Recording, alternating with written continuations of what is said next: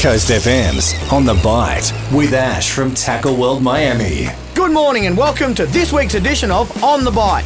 During the past week, local fishers have enjoyed some great conditions and managed to land some fantastic fish right throughout our Peel region.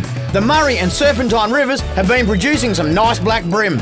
With the fresh water starting to flow at a steady pace, look for snags that run to deeper holes or drift a lightly weighted river prawn as close as you can to the snag for some success. Also, a quick reminder that net fishing within the Peel Estuary system has now closed for the season and won't reopen until the 1st of November. Boaties that manage to get out wide and enjoy the weather window have landed some big winter dews, breaksea, and to mix it up, some nice queen snapper.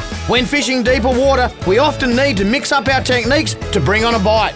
Don't be scared to swap between bait, plastics, and jigs because some days it's the best formula for success. Wherever you get to wet a line this weekend, as always, good luck, tight lines, and remember, every day's a good day for fishing. For Tackle World Miami, Coast FM's On the Bite.